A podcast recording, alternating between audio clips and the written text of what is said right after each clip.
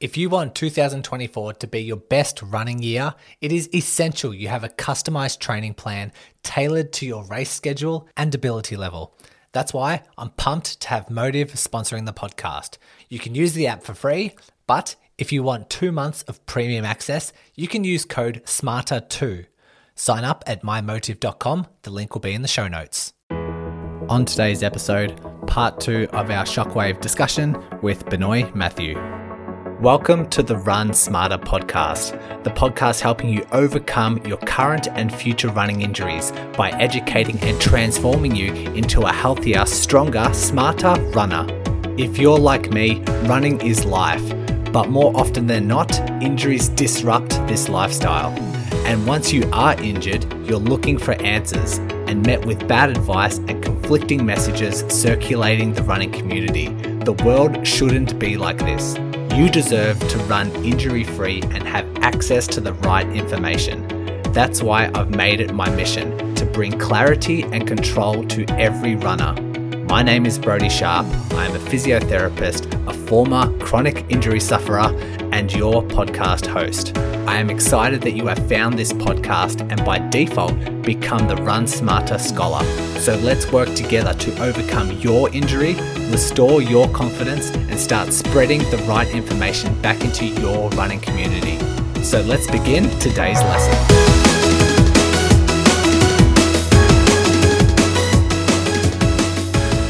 I haven't really had a part two episode uh, before, so I don't really know what to say here.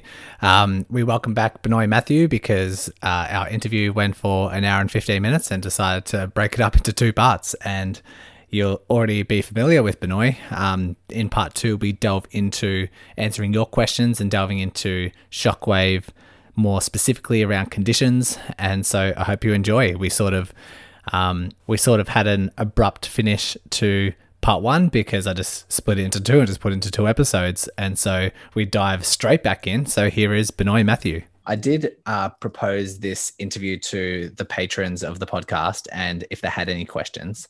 And Jill asks specifically around plantar fasciitis. Uh, I think we covered a lot of this. She asked, is it effective? You, have mentioned yes. Um, is it painful? Yes. Uh, are there any precautions like post therapy? And can, she asks, can I exercise afterwards? Okay, that's a great point. Is with runners, the key thing with this is um, we have to be very clear with their advice with uh, with runners because when the pain is less, they're more likely to overdo it. So let's assume that as a runner, she has done the whole package. You know, good footwear advice.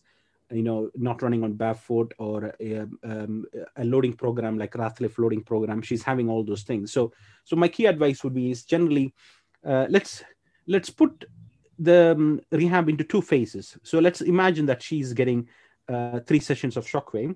Let's look at that three weeks and let's look the 12 weeks after. So I always try to separate that two segments. So let's look at the first segment when she's having treatment. So in the first segment, uh, depends on her irritabilities. For example, if it's very, there's a common question I'm asked is, do I stop people running during that three weeks or sometimes? So the answer is for me, it depends on the irritability. So if you get a runner who uh, gets pain only after 40 minutes of running, there is no need for me to stop her from running. So I might ask her to continue running with, you know, uh, 20, 25 minutes. But generally, I advise her not to run for 48 hours. Uh, so suppose she had treatment on uh, Monday, I will suggest her not to run like Monday and Tuesday. And during that whole three, four weeks, I generally stop any speed work. Speed work irritates plantar fasciitis, no speed work and uh, try to have a bit of uh, appropriate shoes. Uh, if you go for more minimalistic shoes, it put more strain. So generally, I advise uh, to have that cushion, like either a heel inserts or something to reduce the cushioning, um, and then uh, stop. Uh, you know, and then to stop the speed work for during that session, and then start the loading. Um, and then once she finishes the course of shockwave, that three weeks, then I start pushing her really hard. So I don't really push people hard while I'm giving shockwave because your body is trying to remodel. It doesn't make any sense trying to push and remodel at the same time. And anyway, it's only three weeks, so uh, they they might still continue, you know, two two days of running, but they might not be doing a lot of speed work a lot of plyometrics. I totally stop all all plyometrics during that three weeks. So no speed work, no plyometrics. You know, try to keep the symptoms without flaring up. And once you've completed the course, anyway, you've got 12 weeks anyway after that. So there's no need to rush. So because you're going to slowly push that tissue remodeling and to start the rehab and all the sort of work. So so you need to put that into two phases during the shockwave phase and post shockwave phase, and both are equally important. Yeah, and I'm glad that those expectations are laid down as well. That in these first three weeks, we're going to have to back off a lot of the mileage and speed and that work. Yeah. Would you mm. say that that applies to other tendons, so the Achilles, the patellar tendon, and the proximal yeah. hamstring? Yeah. So the main thing is high impact work. So, for example, you know, runners want exercise, which is uh, so even they can go on the same day to the gym and do a bit of bike work, a bit of cross trainer, a bit of machines, uh, you know, a bit of pull work, totally fine, you know. But anything which is high impact, and because you know tendons are quite sensitive to speed and the high impact, so uh, I advise not to do like aggressive sort of loading during that phase where they are remodeling and trying to create those physiological changes. So, um, and the question of people always want a black and white yes or no answer, like whether I should run or not. It pretty much based on the two factors I would say is irritability of the symptoms and how much they can run without pain. So if you got an Achilles patient or a patellar tendon patient who can run 50 minutes, 60 minutes, there's absolutely no reason to, to stop them running. On the other side, you got somebody with plantar fasciitis who's hobbling in the morning. It takes them 40 minutes to settle down. It makes no sense to continue running and shock at the same time. So, uh, for me, I think the irritability of the symptoms, especially the morning or 24 hours after, and how much it can run is the two factors. So, in some patients, I'll totally stop running during the three weeks. In, but in ma- many patients, I'll still keep them running with some modification. So reducing the distance, stopping, totally stopping the speed work and the plyometrics for that three weeks, and then gradually introduce them later because you, you're trying to, that's one of the main problems of giving shockwave before an event because you don't have time for that.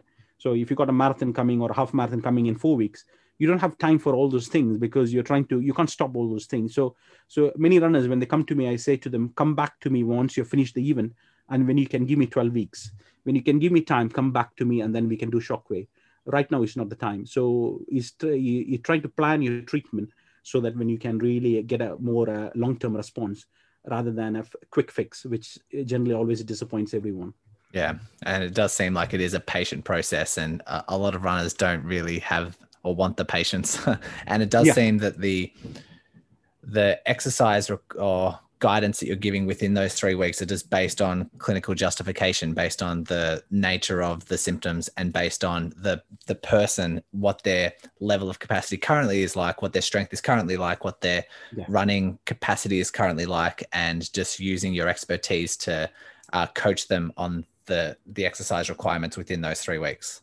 Yeah, I think with runners is we always want to keep them running. Even if you can let them run two days a week, they'll be very happy. At least they're doing something. So 100% of patients, I will make some modification. It'll be a distance, it'll be a speed, it'll be some variables I'll say not to do. For example, uh, in in my proximal hamstring tendinopathy patients, uh, I will strictly say not to do any hills or speed for at least six to eight weeks because it tends to flare up. So certain tendons are different. With the patellar tendon, uh, I would say not to do a lot of downhill running. You know, downhill makes a lot of strain on that. Uh, and Achilles and foot, most foot and ankle, it's generally speed work. Speed work uh, generally makes it irritate more, and uh, and especially if they made any transition to more minimalistic type of uh, shoes where you know they're going into more loading as well. So obviously you know uh, i might link up with the msk podiatrist who can support on that journey as well. So i think you know we know that number one you know treatment for runners is load management and education. There's no different whether you have shockwave or not. So we have to manage that uh, you know appropriate load educating them on the pain levels. So again we don't want to be 0 out of 10 they can still do stuff with 3 or 4 out of 10 but we don't want to flare up. We don't want that 24 hours 48 uh, uh, response. So i think that's one of the reason i like the person giving shockwave to also be managing the rehab. So in many centers i see people go shockwave somewhere they get a different advice and they go to rehab somebody else they get a different advice and then it's a bit of confusion for the therapist. So ideally uh, or if you're giving they should have communication between the two professionals. So if somebody is giving a shockwave they should know what the rehab person is doing at the same time because otherwise the patient is going to get a bit of a different information and lead to uh, aggravation because they might some therapists will say fine you can do everything. And then the next day next week you see them they're in bad flare up because they just went and did like a, a 15 minutes of plyometric or some speed work and and body everything flares up. So we need to have the continuity and clear message when we give shockwave and the rehab. So ideally you want the same person or if it's a different person we need to communicate and make sure that we are not giving mixed message to the runner that you can do anything you want uh, because the idea is we want to get them full function but at the same time we don't want to flare up because if you flare them up and make them worse they're going to lose confidence in the treatment they're going to say okay i had shockwave it made me worse i, I hear this quite a bit they say i had shockwave it made me worse uh, what did the therapist tell you? No clear advice on the uh, post treatment advice. So, if you're giving shockwave, it's very important to give a very clear advice on post treatment what to do, what not to do. Mostly for runners, it's telling them what not to do, which is equally important than telling what to do. Because if you don't tell them clearly, they're going to overdo it. You can always you can always assume that in runners. You know, if you say just listen to your body, they won't listen. They're just going to you know because once they finish the treatment, they're going to feel less pain. Then they feel everything is cured because a lot of runners think they're cured you don't cure a tendon in two sessions you know you know it takes time so i i down you know uh, downplay the expectations straight away and say is kick starting the healing it takes 12 weeks uh, let's rebuild it. Uh, now is the time not to overdo it you know? Let's build up slowly. We're looking at a more long-term option. So as long as we make it clear that it's not a quick fix uh, they're more likely to listen. So it's up to us to educate them on uh, the long term uh, many runners are very disappointed when they hear me saying it takes three plus 12, which is like basically it's four months, isn't it?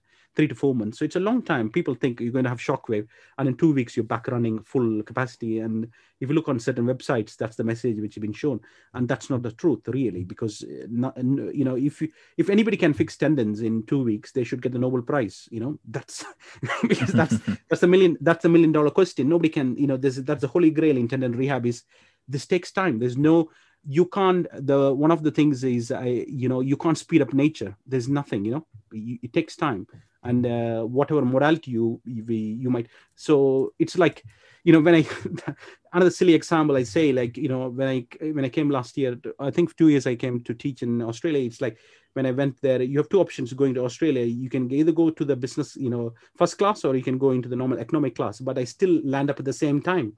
The you know i'm not going to go quicker just because i pay more money and go in the first class. So that's exactly the same with shockwave when you have shockwave you feel less pain and you can load more quicker but the healing is exactly the same so we we are doing you know people disservice saying like you heal faster with shockwave there's no physiological evidence it does that uh, you know, we, we, we're making them appear quicker because they have less pain. The timelines yeah. are exactly yeah. the same lines, you know. The overall experience is better. So just the same yeah. as flying first class and to flying economy. Yeah. Yeah, it feels nicer and you feel it's quicker. You slept well and you feel better, but you land, you both of this land at the same time. That's what exactly is. So a lot of times you see some adverts saying, "Oh, you heal better, you heal faster."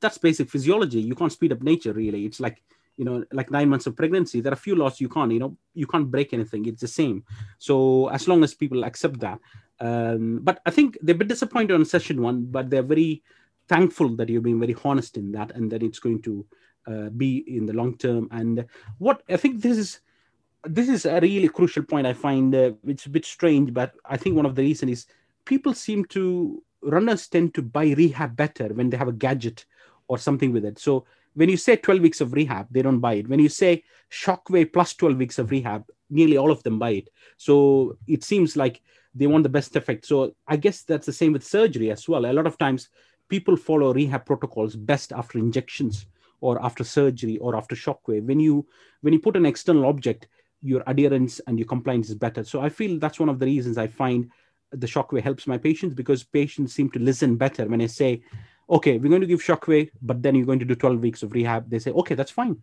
You know, whereas if you said before, they don't seem to follow it. So I guess it's a buying tool. People buy rehab better when you say you're going to give shockwave for the pain relief. So it's a, it's as you know, as a good therapist. One of the things I learned as you get more experience is you have to be a good salesman to your patients. You have to sell your rehab and sometimes having the shockwave helps you to sell your rehab better and they seem to follow you know because you can have the best rehab but if they don't do it you know you're not going to get the results. So it's it's one way of selling your rehab to them to make sure they, they do it. So for me it's a simple tool to reduce the pain and then get that rehab back to the gym back loading back doing your plyometric drills and then back to what they will enjoy. So it's a, it's a good adjunct in a short term journey. And it's very quick you know if you're talking about three sessions three minutes it's nine minute treatment isn't it? It's nothing when you talk to somebody who's been suffering for uh, one or two years. Nine minutes of treatment is a very small price if if if that it can help them to get them going, especially if they failed rehab. So as I, as I mentioned very clearly before, you know it's not good practice to give shockwave unless they have exhausted. You aren't a template so your training shouldn't be either.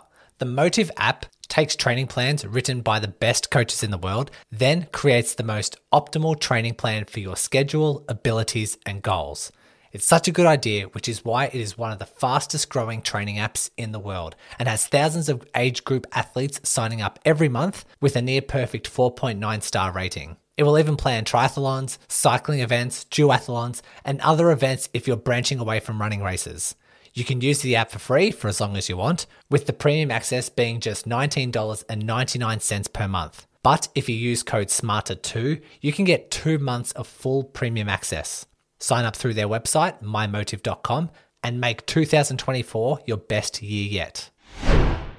A good 12 weeks of progressive loading program. Yeah. I think it's one of the challenges as a therapist is to try and change your language to increase adherence and compliance to the program as much as you can. if we yeah. can backpedal just a little bit and go back to these patron questions, because Justin asks again with plantar fasciitis, if the heel bursa is involved, does it respond just as well? No, no. Unfortunately, if any bursa, for example, if you're dealing with uh, insertional Achilles, if you have retrocalcaneal bursa, bursa, any fluid collection doesn't do well with uh, shockwave because it gets dissipated, the energy gets. So if you got somebody with a fat pad impingement, if you got somebody with prepatellar bursitis, a common question people ask is uh, trochanteric bursitis. It works, keep it simple, it only works on tendons and muscles.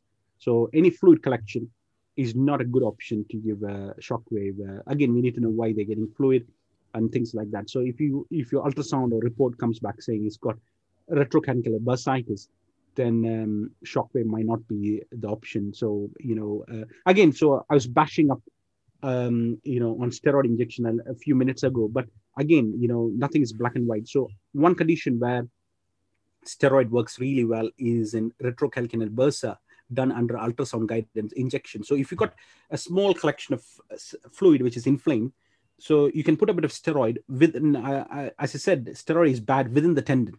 But mm. if you got some bursitis around it, uh, I don't see any harm in putting a little bit of a ultrasound guided injection into the bursa uh, to reduce the inflammation. So again, you know, it's not black and white uh, saying all steroid is bad. If you've got a localized bursitis, uh, shockwave is just going to irritate it but maybe if you've tried everything else you've taken anti-inflammatory you know all that there might be a role by discussion with the sports sports doctors or orthopedic surgeon where they might do a guided stuff for the bursa things so the answer to your question is any bursitis it's not an indication for um, it's not an indication for a shockwave yeah. And all those who don't have that medical background, that bursa is just like that fluid filled sac for yes. lubrication. That is yeah. not part of the tendon at all. It's not part of the yeah. structure. So when we say that injections have the potential to do damage to a tendon if injected straight into the tendon, if there's a bursa involved, we're injecting into the bursa, which isn't a yeah. part of the tendon at all. So it can still be quite safe and still be quite effective yeah and again uh, more and more we are going more into guided injection. So if you want to be accurate it makes sense. You go to somebody who is knowledgeable in in providing ultrasound guided injection. So you know exactly that you're not sticking the needle into the tendon but putting it right into the into the bursa where you reduce your minim, you minimize your risk of uh, complications yeah. So they they're using the ultrasound as well at the same time they're doing the injection. So they can see on the screen, okay, the needle's going into the bursa now, and then they mm. inject what they need to inject rather than yeah. just using blind faith and just saying, okay, here's the bursa, mm. and um, just using mm. their eyes just to um, yeah. hopefully hit the bursa. Actually, yeah. The last question I have, or the last topic I want to delve into, I see a lot of people with proximal hamstring tendinopathy, and yeah. they are ones that get very chronic, very debilitating. A lot of the runners are very desperate and they they want clarity, they want control. What can we do? You've said that proximal hamstring tendinopathy can be effective. Well, shockwave can be effective. Is there any considerations we can do in that three week phase, or are there any um, proximal hamstring tendinopathy specific instructions that you can have for people to uh, increase the the effectiveness? Yeah, so I think proximal hamstring is quite a funny area because it's quite deep, you know, quite you know hard to uh, get in. So some practical point of view is it's quite an awkward awkward treatment to give when you give on that so i always have a chaperone when if if i'm treating a patient because you have to get straight into the sitting bone and i normally bring them to the edge of the table so that open up the space because it's pretty much medial to the sitting bone now the few considerations so a small group i would say quite a significant group of patients with proximal hamstring also get a bit of irritation of the nerve as well so if you got somebody who have a bit of sciatic nerve type of irritation from my experience, they don't seem to respond with shockwave. Anything with nerve don't seem to do well. So if you've got somebody who's complaining of bit of pins and needles, bit of burning pain, sharp pain, maybe shockwave is not the best option there because it's they're having a combination of tendon pain and nerve pain, you know, because because it's so close to the sciatic nerve as well. So um, and when you're giving the shockwave, if you look at the anatomy, it's sort of uh, the sciatic nerve is around three to four centimeters lateral to the um, uh, tuberosity. So when you're giving shockwave, always, always aim medially. So don't go laterally. And obviously, if a patient says when you're giving when you're giving treatment, I had I've seen two patients actually where they had raging sciatica after they have completed a course of shockwave, where the patient uh, complained uh, having pins and needles while they're having treatment. So if a patient says they're getting pins and needles, you just stop. Maybe you're not on the right spot. You're maybe on the nerve. You should not get pins and needles or numbness. So again, best not to choose patients who have a neurogenic involvement with the sciatic nerve. That's the key thing. Second thing is exposing it so that you can really hit the bone, and you have to hit. You have to dig in. There's no. It's one of the most. I would say it's one of the most technically challenging um, uh, shockwaves, the proximal hamstring, because it's intimate, uh, it's awkward, uh, and you have to really uh, get uh, bang on the bone as well. Well, another thing to remember here is is once I give that let's imagine that I'm giving three or four weeks of shockwave, you I find it makes a big difference to reduce the sitting time. So uh, direct pressure on that. So I usually ask them to use like this sort of you know wedge shaped uh, you know like uh, what you use for coccyx that sort of cushion you know where you have the cut in to reduce that especially when they if they involve a lot of driving and things like that to use the cushioning on that so they're not sitting and every 20 to 30 minutes to stand up you know uh, not to have the direct pressure. So that's really important. So the first thing is you know desensitize the region not to put direct pressure. A lot of times they go on the internet and start stretching the hamstring and that just irritates things. So when you're having shockwave there's no point in doing your hamstring stretches or putting a foam rolling right on onto the bone. We don't want that. You know we just want to you know desensitize the region. So a lot of time is education on reducing the we don't want to say like sitting is harmful but the way i say to them you're just sensitizing the tissue around it. So uh, use a cushion uh, you know surface. Try not to sit on hard surfaces. Try to bre- take breaks every 20 to 30 minutes um, and uh, you know also try not to overstretch it so i think the main thing is desensitizing that sort of area by not direct pressure and because a lot of people feel like uh, you know putting a needle in or dry needling it you might feel a short-term benefit but that irritates that more and more so uh, reducing the direct pressure, reducing the sitting, and as I said before, stopping totally all hills and speed. I usually stop that for a good six to eight weeks. No hills, no speed, uh, but they can continue the flat. That's fine. Uh, the hills and speed usually irritates that. So I think you have to be very, very strict. Um, let me give an example on lower limb. The one where where I'm very, you know, aggressive in my treatment is patellar tendon. Patellar tendon can handle it very well. So patellar tendon doesn't seem to. So I'm very aggressive. Uh, I'm not too worried about flare ups. In the two other areas where I'm very very sensitive, where I'm I'm I give them very you know very uh, sh- slow approach, is proximal hamstring tendon and insertion insertional Achilles. Those two areas are very they take much longer than you think. So clear advice, taking the time. Insertional Achilles they also get flared up quite badly. So those two areas um, i'm not it's definitely not easy but as long as you um, number one don't irritate the nerve you know make sure that you know your anatomy uh, try to go always medial rather than lateral uh, reduce the sitting time uh, best not to stretch it we know that stretching doesn't you might feel good for a minute or two but it doesn't do any much harm and definitely stop the hills and speed and uh, definitely it's not an easy one so normally most tendons if you if it when i when somebody comes to my with runners, so most lower limb tendon, I say three to six months. If it's an Achilles patellar plantar fasciitis, I say three to six months. But proximal hamstring, I say six to nine months. That's what you know. Even with all my experience, I've not found a hack to make it quicker. It just takes time. You know, it takes six to nine months for you to really get a good results. There's nothing. There's no shortcuts there. As long as they know it's a long long drawn process and we need to desensitize. So i think the way to progress would be is really make them tolerant to sitting you know uh, avoid local irritation and then build up the strength and then build up the volume and then keep the speed and the hills the last. So it's a very slow progression. So very hard to pe- buy in people for that six to nine months but you know it takes time. So a lot of people what they do is they go to a therapist try for one month it's not working they jump to the next therapist. So i see the sort of people go on this conveyor belt you know i see this sort of they've seen three therapists they come to me and then they're disappointed because they thought i'll fix them in one month uh, and then they go on. So i'm i'm sure you must have seen people where they the runners they go on in this sort of they see six therapists because they don't want to hear that it's going to sit here take such a long time. But in my in my experience uh, you know it takes that good six to nine months. Would you agree or have you found a hack uh, oh, I haven't found the hack, unfortunately. the yeah. I think that's uh, very good advice, though. In those three weeks, we're kind of desensitizing the proximal hamstring with sitting modifications, avoiding stretching, just taking it easy. But uh, when you get into that 12 week phase, we're slowly reintroducing some levels of loading. We're probably still yeah. avoiding uh, a lot of stretching, but we're seeing if you can slowly start to implement more and more sitting, more and more strength work, a little bit more running. But like you said, that the real powerful stuff, the the plyometrics, the speed work, the hills, that comes at the very end of rehab once you're able to tolerate, once you have a really big base of uh, load tolerance and strength.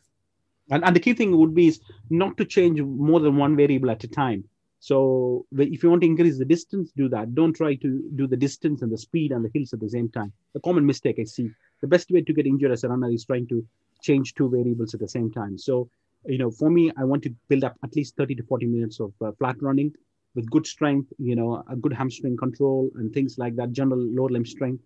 And then for me, I think uh, for the way I always I've done it is uh, b- build up the volume first, uh, then go to speed, you know, control speed work, and then the hills the last. With hip patients, I always keep the hills the last, and that seems to work for me. Uh, you know, because trying to do everything at the same time is just flares up things. So as long as you've got a sensible progression, you you're not going to flare up. And again, you know, even with the best laid plans, uh, I say to my patients, if I'm going to see you for eight months, I expect at least three flare ups.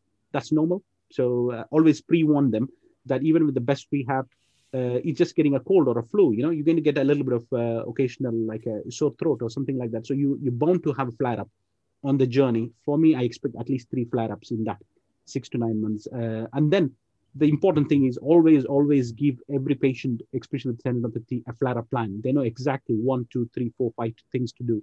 So for them, it's not a shock anymore. So they know that if I get a flare up, so a simple flare up plan could be, you know, reducing the straight is, you know, taking painkillers for three to four days, you know, uh, getting into the pool, reducing the sitting time, using a cushion, going to some cross trainer, taking a bit of easy on the running for a week, and then going back. So a very simple flare plan can make a huge difference. So they know that it's like an asthmatic has got an, or a, you know, somebody with an allergy has got an EpiPen.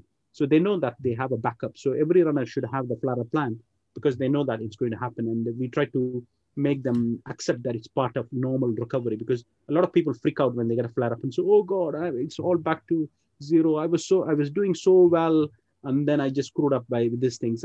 I said that happens. You know, you're going to have one or two flat ups. So not to worry. Just you know, calm it down and just back you go on the bandwagon and you will start rehab. So I try to downplay the flat ups and say, uh, I say to them on session one, you know, I can do it very very slowly, but I can't prevent you from getting a flat up. It's going to happen.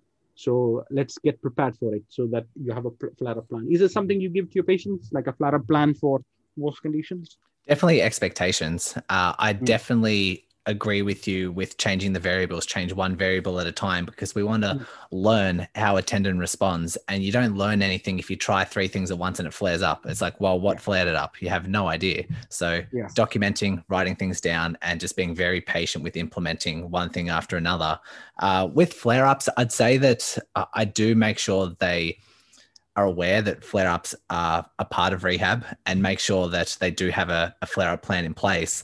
But just let them know that when we are rehabbing a tendon, we're trying to find this adaptation sweet spot.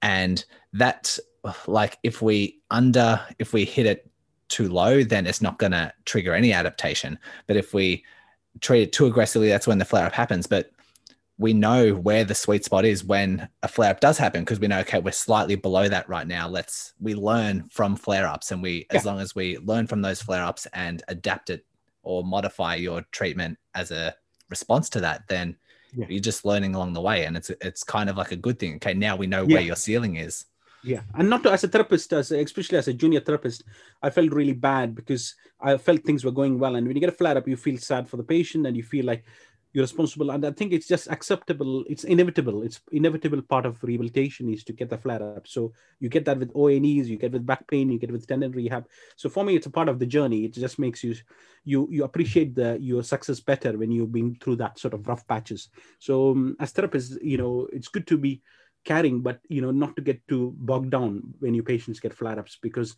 you know that's as long as you pre-warn them on session one uh, because most people can take it as long as they know it's normal mm. that you're not damaging it. So if you tell them it's normal, so the key message is just like we use it with any pain condition, it's normal, it's expected, and uh, it's not causing any structural damage.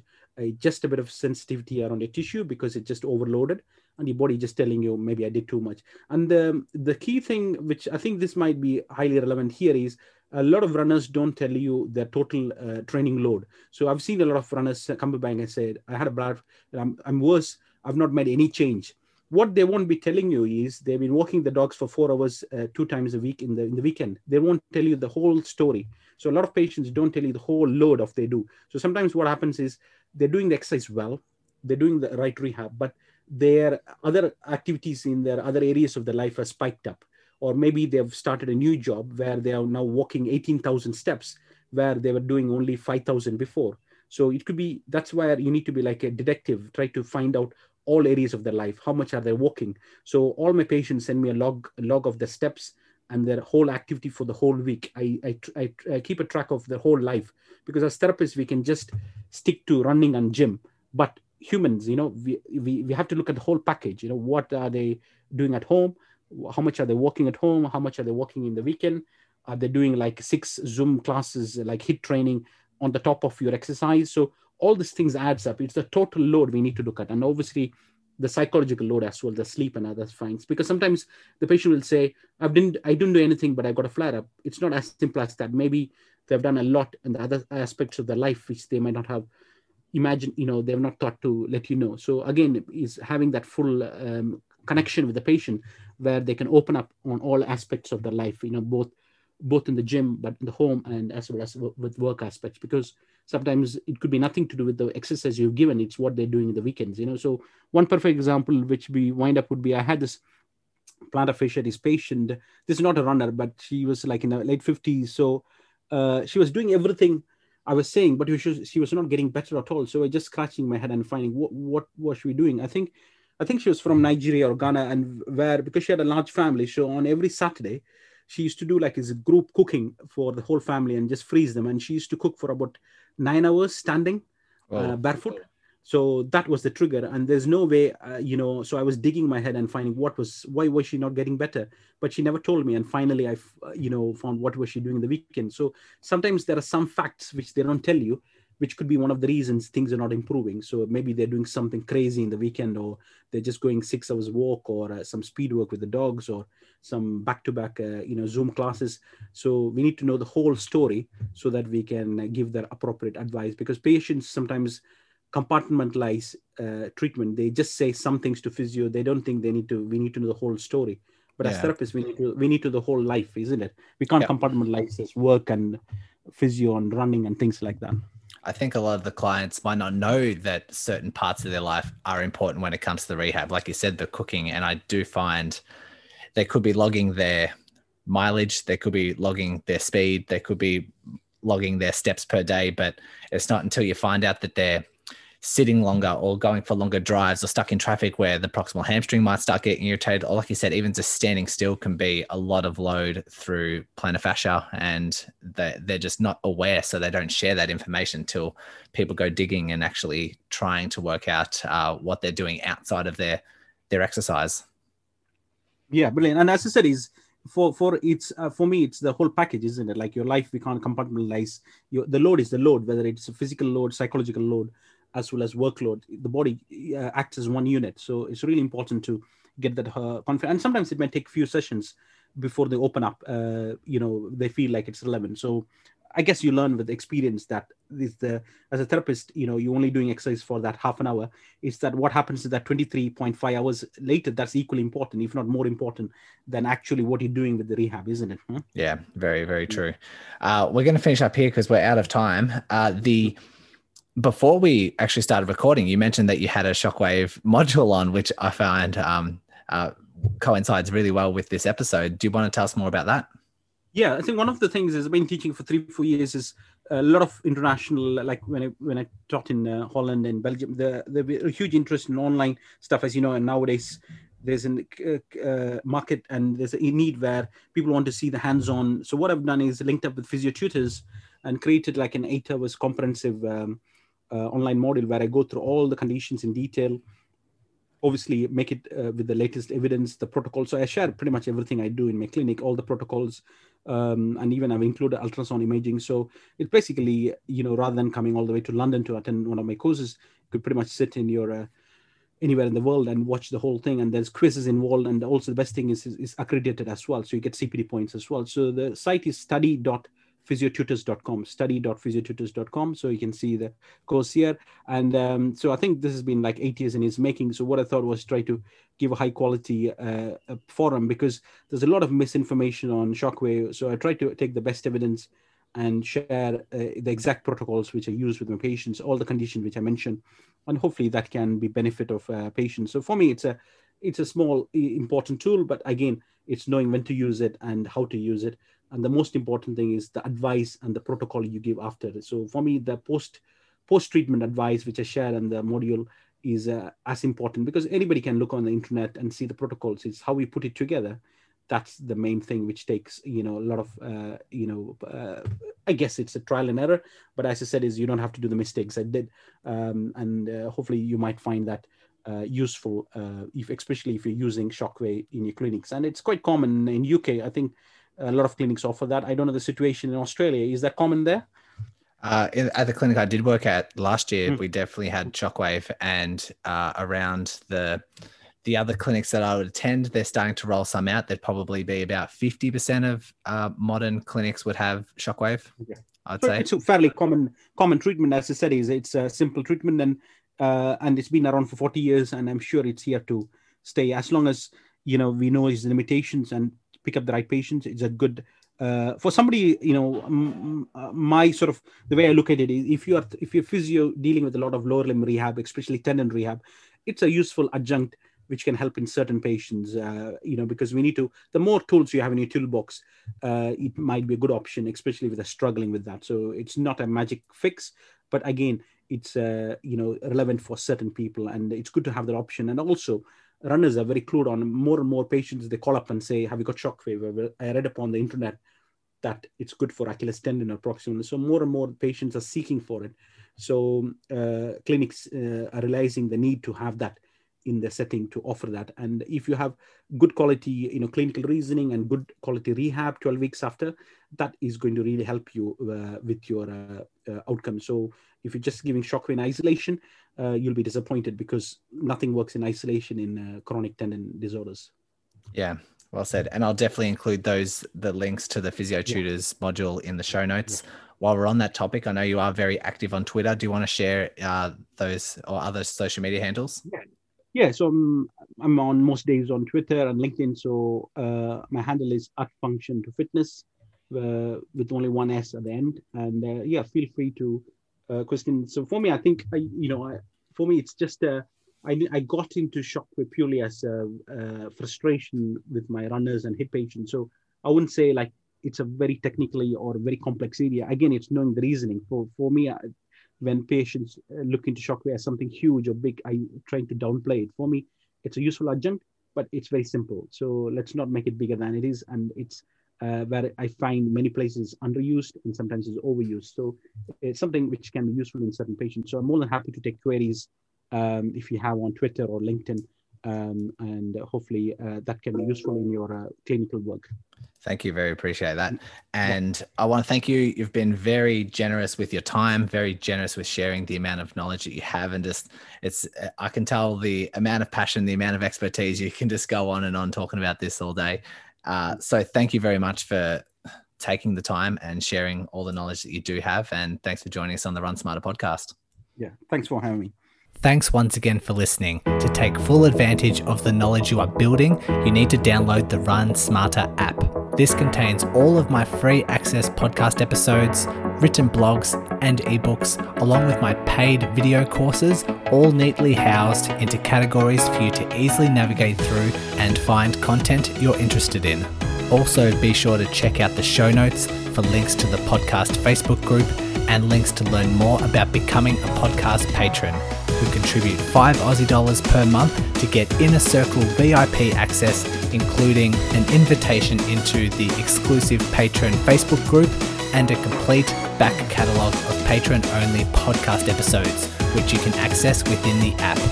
Also, on the app, you can even find a link that takes you to my online physio clinic where I assess and treat runners from all over the world so I can be on standby if you ever need one on one physiotherapy assistance. Once again, thank you for listening and becoming a Run Smarter scholar. And remember, knowledge is power.